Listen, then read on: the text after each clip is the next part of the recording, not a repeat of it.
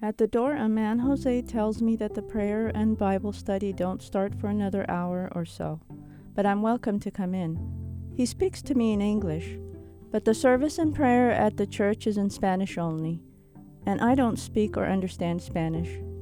Back in California, I attended the Ethiopian Christian Orthodox Church, which primarily used Amharic, my native tongue. I regularly walk by the unmarked cream-color building of Meeting with God Church. I often see formally dressed people come out looking energized, chatting, and laughing. I've wondered what it would be like to attend a service there, so I decide to stay. I'm Hanna Tamrat, and this is Onomatopoeia, a podcast about the people and places of New York City. In this episode, I'm connecting with God in Spanish. I walk past some empty chairs and sit in the back. Across the aisle to my right, a man quietly chants Hallelujah.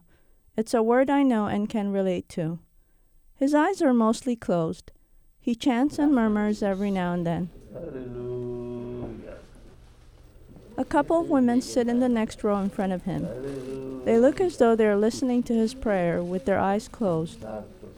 People trickle in and drop to their knees on the tiled floor below their chairs. A few women passing by try to speak to me in Spanish. I give a blank stare. They smile, nod, and walk away. They understand. As the service begins, a man on stage plays the piano.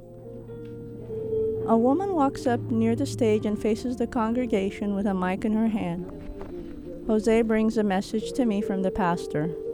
I can't record the service.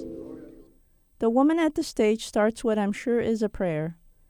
I make a cross sign as we do at my Christian Orthodox church, but no one else does. Then I remember what Jose told me when I first walked into the church.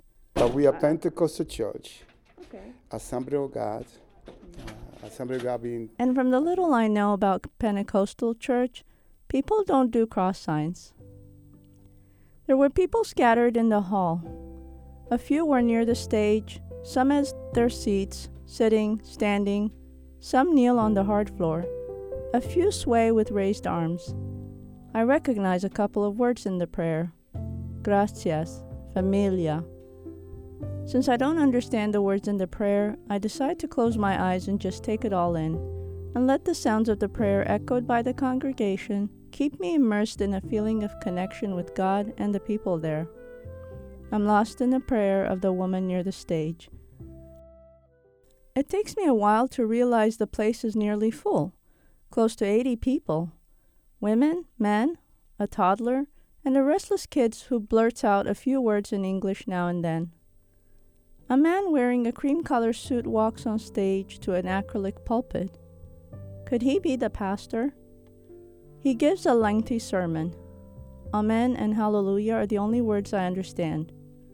There is a laughter, and I wonder what the man in the suit has said to make everyone laugh. Then suddenly, the pastor starts to speak in English. He looks in my direction.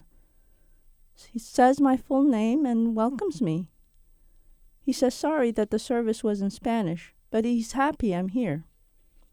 Bodies turn toward me, and some 80 pairs of eyes are now on me. I got what felt like a standing ovation. I say thank you, thank you. As people leave, mostly the women tap me on the shoulder or squeeze my arm. God bless you, they say. They tell me to come back Sunday. That's the day they have a bilingual service, Spanish and English. But I feel quite capable of attending another Spanish-only service, and next time I'll be a little less conspicuous. This episode of Onomatopoeia was created by me, Hanna Tamrat. Onomatopoeia is a production of the Columbia Graduate School of Journalism. Joanne Farion is our executive producer and professor. Original theme music by Lee Feldman. Other music by Blue Dot Sessions. Our graphic was created by Sunny Bean. Special thanks to Columbia Digital Librarian Michelle Wilson and to my fellow student, David Newtown.